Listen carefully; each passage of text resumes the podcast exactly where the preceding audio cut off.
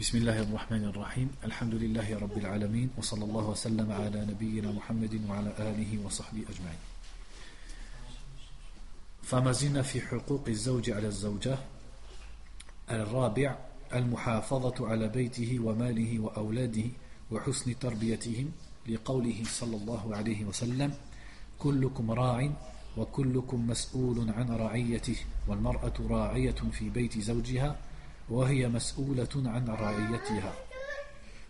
وقوله صلى الله عليه وسلم ولكم عليهن أن لا يطئن فرشكم أحدا تكرهونه. يعني لا يدخلن ولا يسمحن بالدخول أحدا تكرهونه. يعني من من الصديقات وغير ذلك.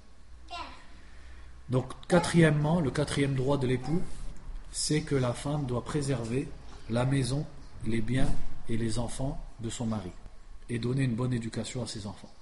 Donc on voit que s'occuper de ce qui est l'intérieur, s'occuper du foyer et des enfants, ça c'est le devoir de la femme. C'est un droit que le mari a vis-à-vis de la femme. Donc c'est la femme qui doit s'en occuper.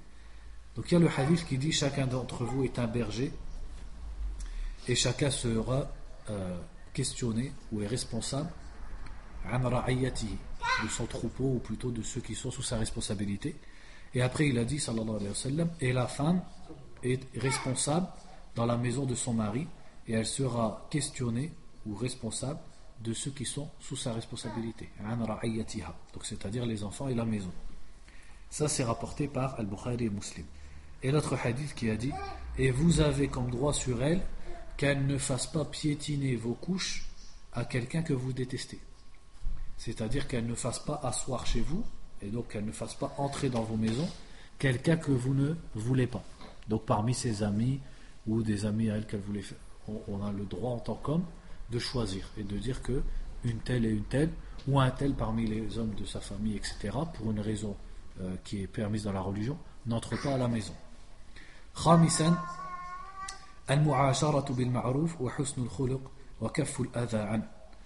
Cinquièmement, c'est le fait de bien traiter son mari, d'avoir un, un, bon comportement avec lui et de ne pas lui nuire. لقوله صلى الله عليه وسلم لا تؤذي امرأة زوجها في الدنيا إلا قالت زوجته من الحور العين لا تؤذيه قاتلك الله فإنما هو دخيل يوشك أن يفارقك إلينا والدخيل الضيف والنزيل وهذا الحديث رواه أحمد وابن ماجه وصححه, وصححه الشيخ الألباني رحمه الله Cinquièmement, on vient de le dire, mais la preuve c'est le verset, le hadith où le prophète a dit sallallahu alayhi wa sallam, lorsqu'une femme ici-bas fait du mal à son mari, sa femme qui est au paradis, c'est-à-dire celle qui l'attend au paradis, dit ne lui fais pas de mal qu'Allah te combatte, car ce n'est qu'un invité chez toi. Et bientôt, il va te quitter pour venir chez nous. C'est-à-dire c'est juste quelqu'un qui est chez toi de passage et il va pas tarder à te quitter pour venir chez nous.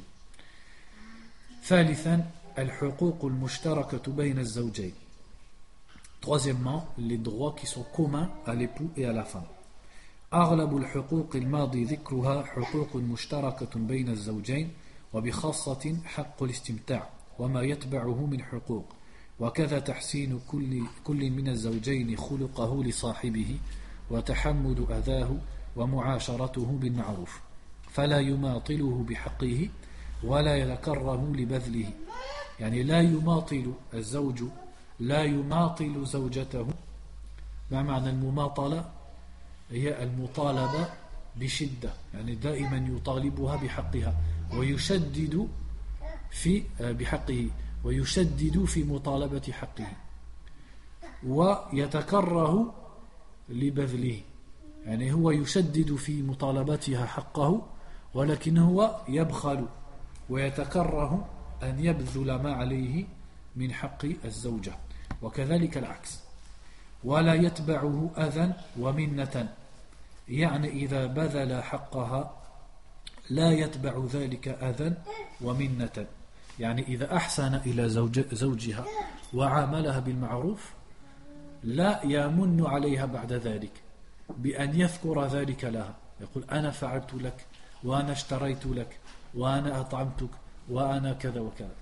هذا يسمى المن. وكذلك لا يؤذيها معتمدا على الخير والإحسان الذي بذله.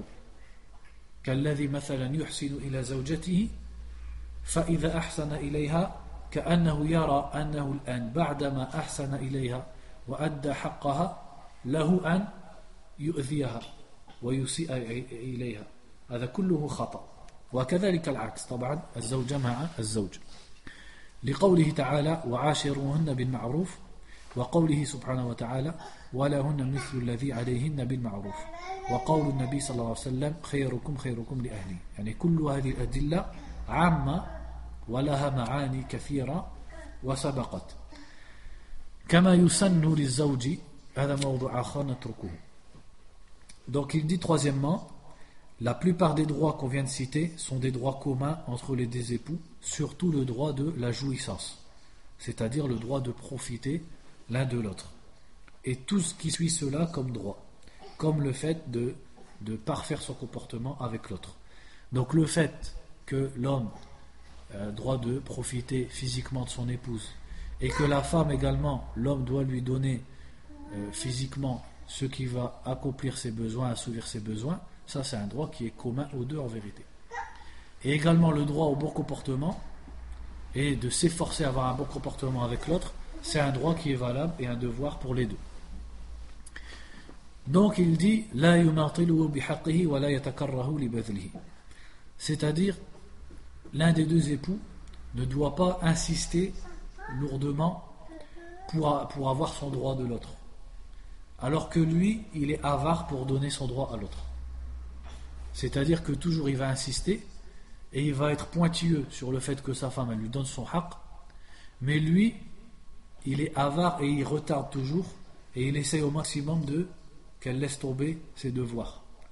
Donc là, c'est al mumatala Et ça ressemble aussi à la parole d'Allah, wa lil mutaffifin, ala nas وإذا كالوهم أو وزنوهم يخسرون donc ça c'est une genre, un genre de tatfif lui il veut pas donner son haq mais il, il le demande de façon pointilleuse et c'est la même chose pour la femme et aussi quand il fait il remplit le droit de sa femme ou quand la femme remplit le droit de l'homme il faut pas faire suivre ça par un man un man c'est le fait de rappeler le bien qu'on a fait ou alors al-adha, c'est-à-dire la nuisance.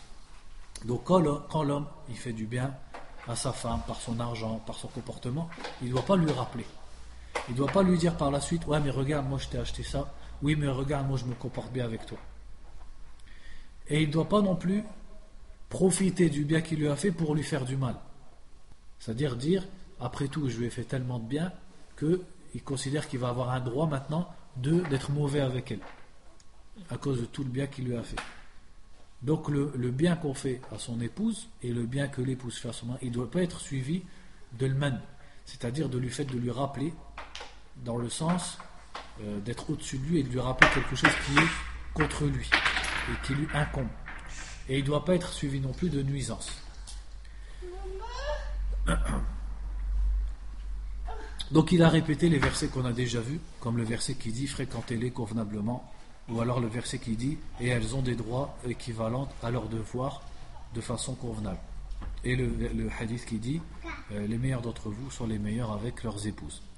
ثم قال كما يسن للزوج إمساك زوجته حتى مع كراهته لها لقوله تعالى وعاشروهن بالمعروف فإن كرهتموهن فعسى أن تكرهوا شيئا ويجعل الله فيه خيرا كثيرا يعني ربما تكرهن أنتم أن تبقوا مع هذه الزوجة ولكن الله عز وجل جعل فيها بركة وخيرا كثيرا. فيسن للزوج إمساك زوجته حتى مع كرته لها يعني إذا كرهها وكره البقاء معها ولكن هذه الكراهة لا ترجع إلى نقص في دينها أو إلى عصيان منها وإنما يرجع إلى شيء هو من طبيعة الإنسان أو شيء في جمالها أو في غير ذلك يستحب له أن لا يفارقها بل يبقى ويصبر معها. لأن الله عز وجل قال فإن, كرهتم فإن كرهتموهن وإن فإن كرهتموهن فعسى أن تكرهوا شيئا. يعني ربما تكرهون شيئا يعني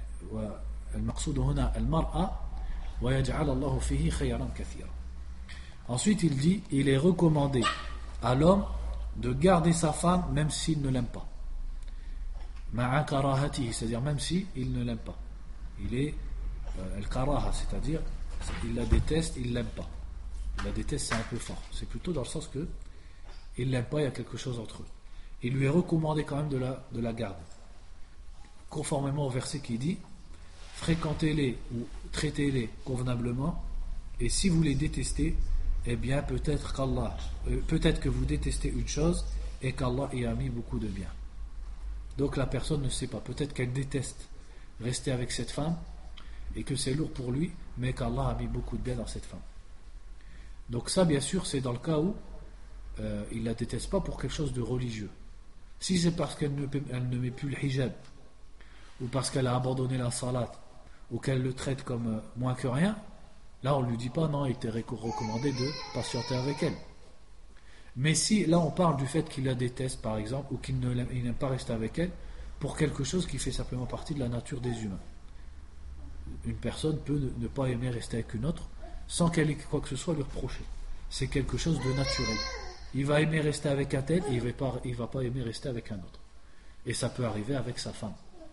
Donc il n'a pas forcément euh, d'affinité avec elle, ou alors elle ne l'attire pas, etc.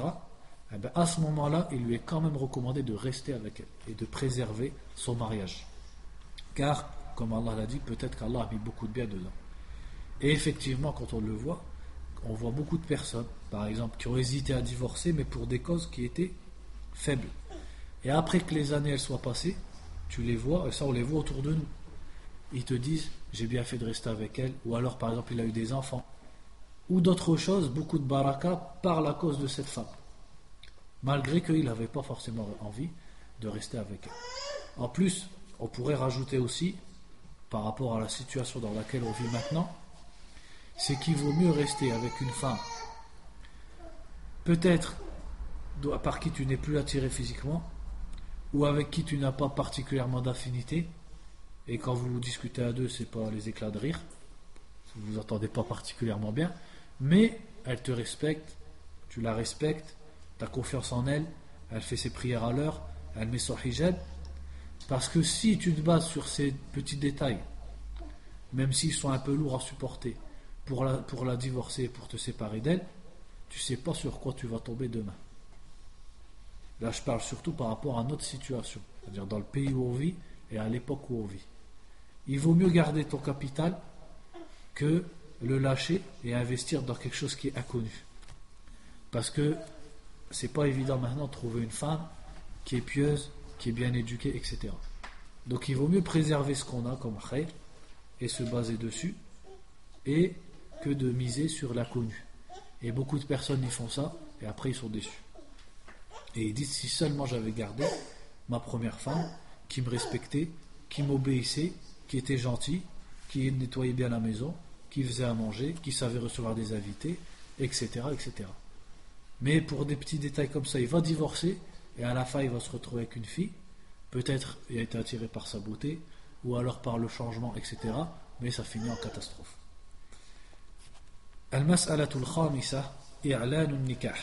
La cinquième question, c'est le fait de publier de rendre public le mariage et d'informer du mariage.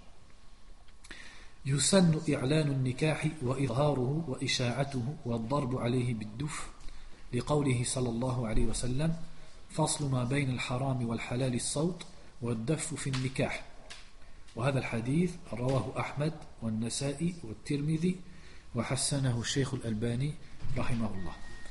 ويكون الضرب بالدف للنساء دون الرجال شرط أن لا يصحب ذلك فحش في القول أو ما يخالف الشرع. إذا نعيد الكلام. يسن إعلان النكاح. إعلان النكاح يعني أن نجعل النكاح معلنا حيث يعلمه الناس ونخبر عامة الناس بهذا النكاح. والضرب عليه بالدف. الدف أو الدف. والدف آلة معروفة يعني يضرب عليه. لقوله صلى الله عليه وسلم فصل ما بين الحلال والحرام الصوت والمراد بالصوت هنا ما هو؟ الغناء. والدف في النكاح. الغناء مع الدف. يعني هذا فرق بين السفاح والنكاح بين الحلال والحرام. لأن الحرام يعمل خيفة.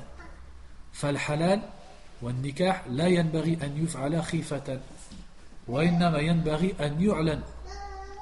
أن يعلن ويخبر الناس به ويشاع بين الناس حتى يعلم الناس أن فلان صار زوجا لفلانة وأن فلانة صارت حلالا وزوجة لفلان. هذه هي الحكمة في إعلان النكاح أن يفرق بينه وبين الزنا وكذلك أن يعلم الناس أن هذه المرأة صارت حلالا وزوجة لفلان. ولنعلم أن بعض العلماء يرون أن النكاح إذا أخفي أثم الزوج والزوجة. يعني بعض العلماء يقولون أنه لا يجوز أن يخفى النكاح يعني أن يخفوا النكاح ولا يعلم أحدا به ولا يشاع. وبعضهم قالوا إذا تعمدوا ذلك بطل النكاح. وهذا في مذهب من؟ في مذهب الإمام مالك رحمه الله تعالى. يعني في مذهب الإمام مالك لابد أن يعلن بالنكاح حتى يكون صحيحا. إلا في بعض الأحوال لكن حتى لا نطيل هذا فقط كلام أذكره إجمالا. ثم قال ويكون الضرب بالدف للنساء دون الرجال. الدف هو الآلة المعروفة التي يكون الجلد فيها من جانب واحد.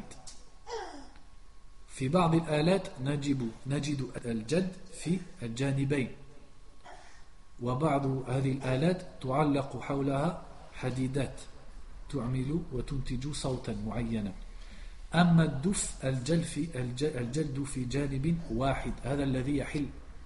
أما بقية المعازف فهي حرام.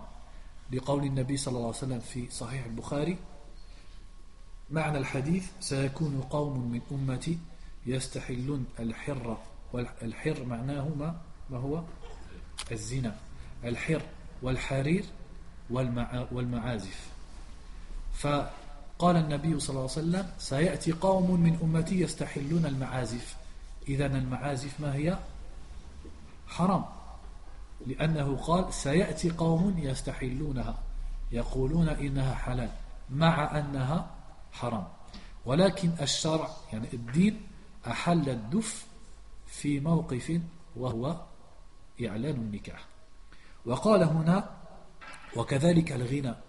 يعني يجوز أن يتغنى الإنسان في مثل هذه المناسبات بشرط أن لا يكون في غناه في غنائه كلام فاحش وكلام لا ينبغي وكلام ماج أما الكلام الذي فيه ترحيب وكلام طيب وتبشير ومثل هذه الأشياء هذا الذي يحث عليه في مثل هذه المناسبات.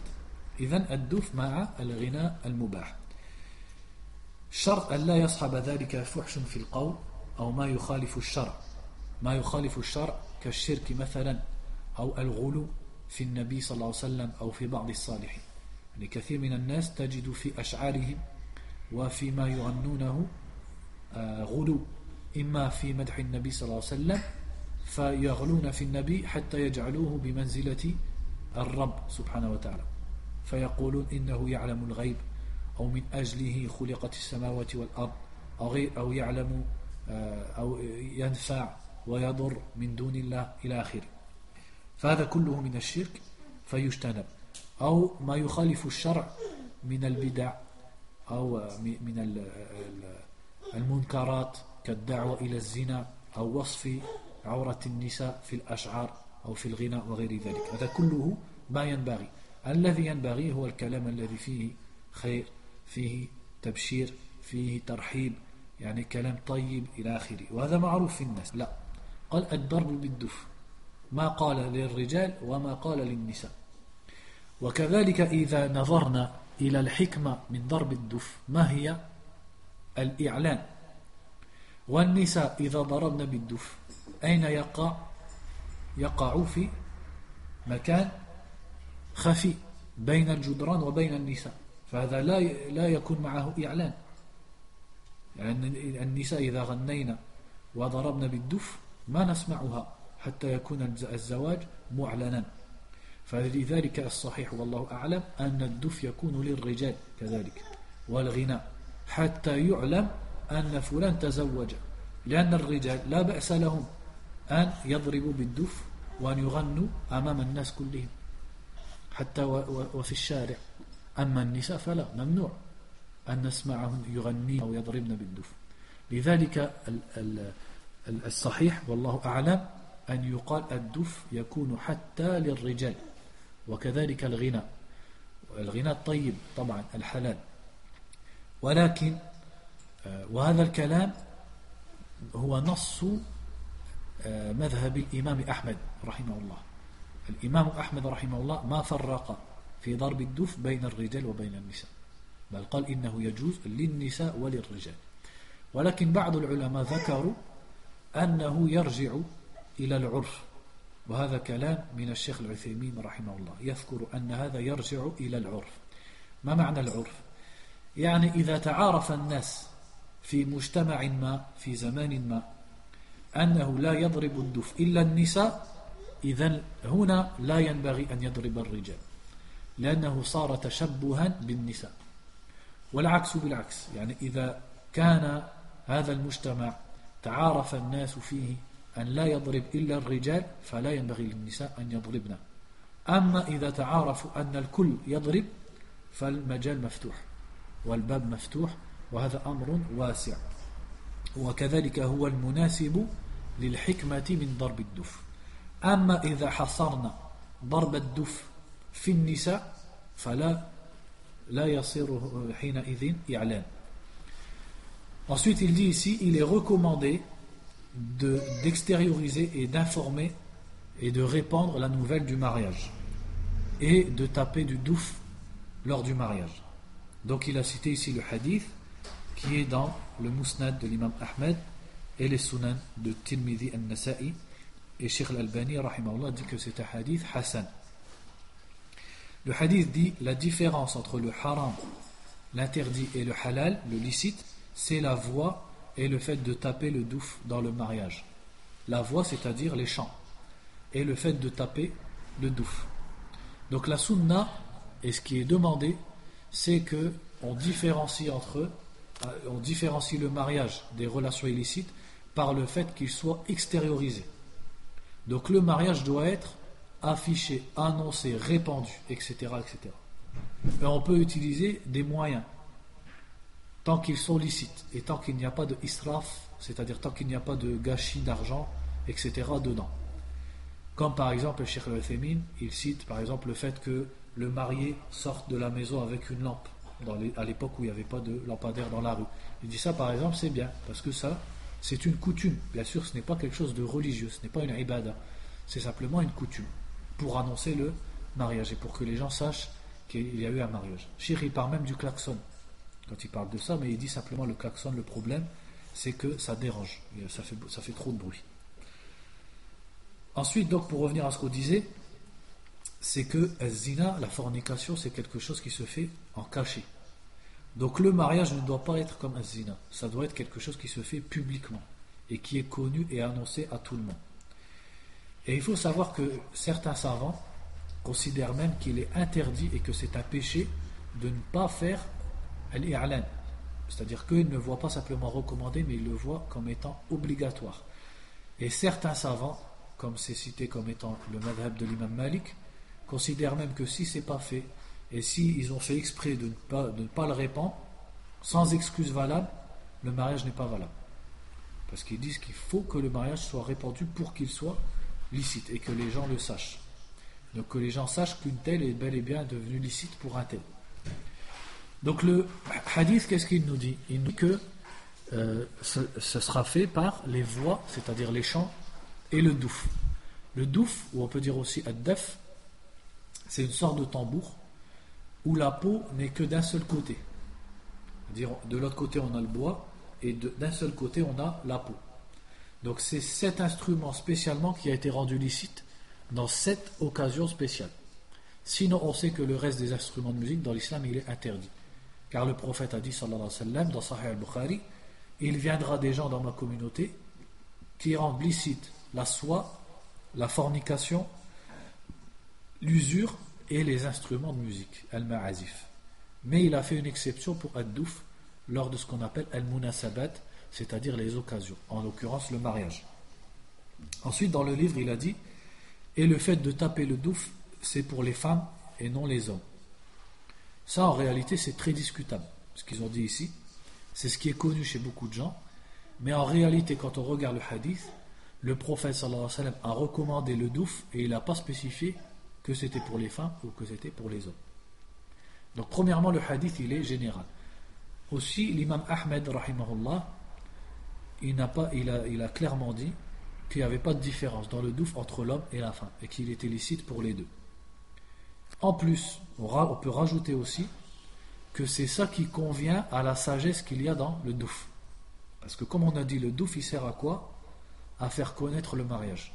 Le douf et les chants. Or, les femmes, quand elles chantent et qu'elles tapent du douf, c'est dans un cercle restreint. Elles ne doivent pas le faire dehors. Donc, quand bien même les femmes chanteraient et taperaient du douf, il n'y aurait pas d'irlène. Ça ne ferait pas une publication du mariage. Donc ça prouve que c'est bien les hommes qui doivent le faire. C'est les hommes qui, lorsqu'ils vont taper du douf et chanter, eh ben ça fera connaître le mariage aux gens, parce qu'on va les entendre dans la rue, etc. etc. Et Sheikh al il a rajouté une, condition, il a dit, à condition que dans la société, euh, c'est-à-dire dans le urf, dans les coutumes des gens qui sont concernés, ça ne soit pas spécifique aux femmes. C'est-à-dire si dans une société précise, il n'y a que les femmes qui tapent du douf, et c'est une caractéristique des femmes, alors les hommes ne doivent pas en faire parce que ça serait ressembler aux femmes. Et l'inverse, si c'est que les hommes qui le font dans une société, les femmes ne doivent pas le faire parce que ça serait ressembler aux hommes. Mais s'il n'y a pas de tout ça, eh ben c'est licite pour les hommes comme pour les femmes. Ensuite, il dit ici, à condition qu'il n'y ait pas de turpitude, de vulgarité dans les paroles ou de choses qui contredisent la religion. Donc, dans les poèmes ou les chansons qui vont être chantées, il ne faut pas qu'il y ait euh, la description par exemple de la nudité des femmes, comme ça existe dans certains poèmes arabes classiques. Ou alors d'appel à la fornication, à l'érotisme et à l'amour, etc., etc. Tout ce qui peut appeler à zina et qui va réveiller les, désirs chez les gens. Et il ne doit pas non plus avoir ce qui contredit la religion, comme du shirk par exemple, comme le fait d'exagérer sur le prophète sallallahu alayhi wa en disant qu'il connaît l'invisible ou qu'il détient la possession ou qu'il peut nuire ou être utile en dehors d'Allah, etc., etc. Donc, quand il n'y a pas tout ça, tout, tout ce qu'on vient de citer, c'est licite et c'est même demandé. Donc, de là, on se rend compte qu'en fait, les mariages que la plupart d'entre nous, euh, comment on les fait, ben, ils ne sont pas sunna à 100%. Parce que certes, on, s'est écarté de ce qui est haram, on s'est écarté du DJ, du groupe de rail, de la mixité, etc. Mais on n'a pas fait la sunna, qui est de taper du douf et de chanter des poésies et des chansons dans lesquelles il y a des bonnes paroles. Il y a le fait de, par exemple, de féliciter les familles, etc., des réjouissances. Aussi, on peut mentionner, c'est une parenthèse, ce que certains groupes y font, c'est très présent chez euh, ce qu'on appelle les Ikhwan al-Muslimin, les frères musulmans, qui essayent toujours de sensibiliser les gens à certaines, euh, certaines choses politiques, comme la question de la Palestine ou les questions de euh, certains de leurs têtes qui ont souffert dans les prisons, etc., etc. Et eux, ils ont une habitude. Ça, ici, on ne le voit pas trop, mais ça existe au Maghreb. Ça existe, par exemple, en Algérie, etc. Chez ces gens-là, c'est que dans les mariages, alors qu'on serait censé chanter des chansons qui réjouissent, et eux, ils viennent et ils te chantent des chansons sur ceux qui sont en prison en Palestine, qui se font torturer en Égypte, etc., etc. Et ils disent, ben, c'est et après, ils vont prendre comme argument que c'est la sunna de chanter et de, taper du douf dans les hadiths. Mais là, c'est sunna qui contredit. C'est pas vraiment la sunna. Parce que c'est contraire à la hikmah de, de euh, al-munasaba, c'est-à-dire l'occasion qu'on est en train de vivre. C'est un mariage, c'est une fête, c'est les gens, ils se rencontrent, ils mangent ensemble, ils se réjouissent, ils sont heureux et quelqu'un il se lève et il va nous chanter des gens qui seront torturés dans des prisons. C'est n'importe, en vérité, c'est n'importe quoi. c'est contraire à la sunna du prophète sallallahu alayhi wa sallam.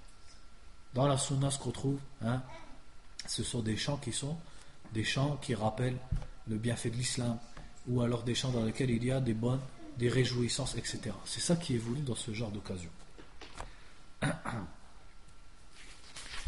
Ensuite, il parle de l'walima, etc. Mais on va s'arrêter là. Donc la fois prochaine, on va parler de al-walima et après on rentrera dans tout ce qui est question des séparations, al-khula et le talaq. Wallahu a'lam wa sallallahu wa sallam ala nabiyyina Muhammadin wa ala alihi wa.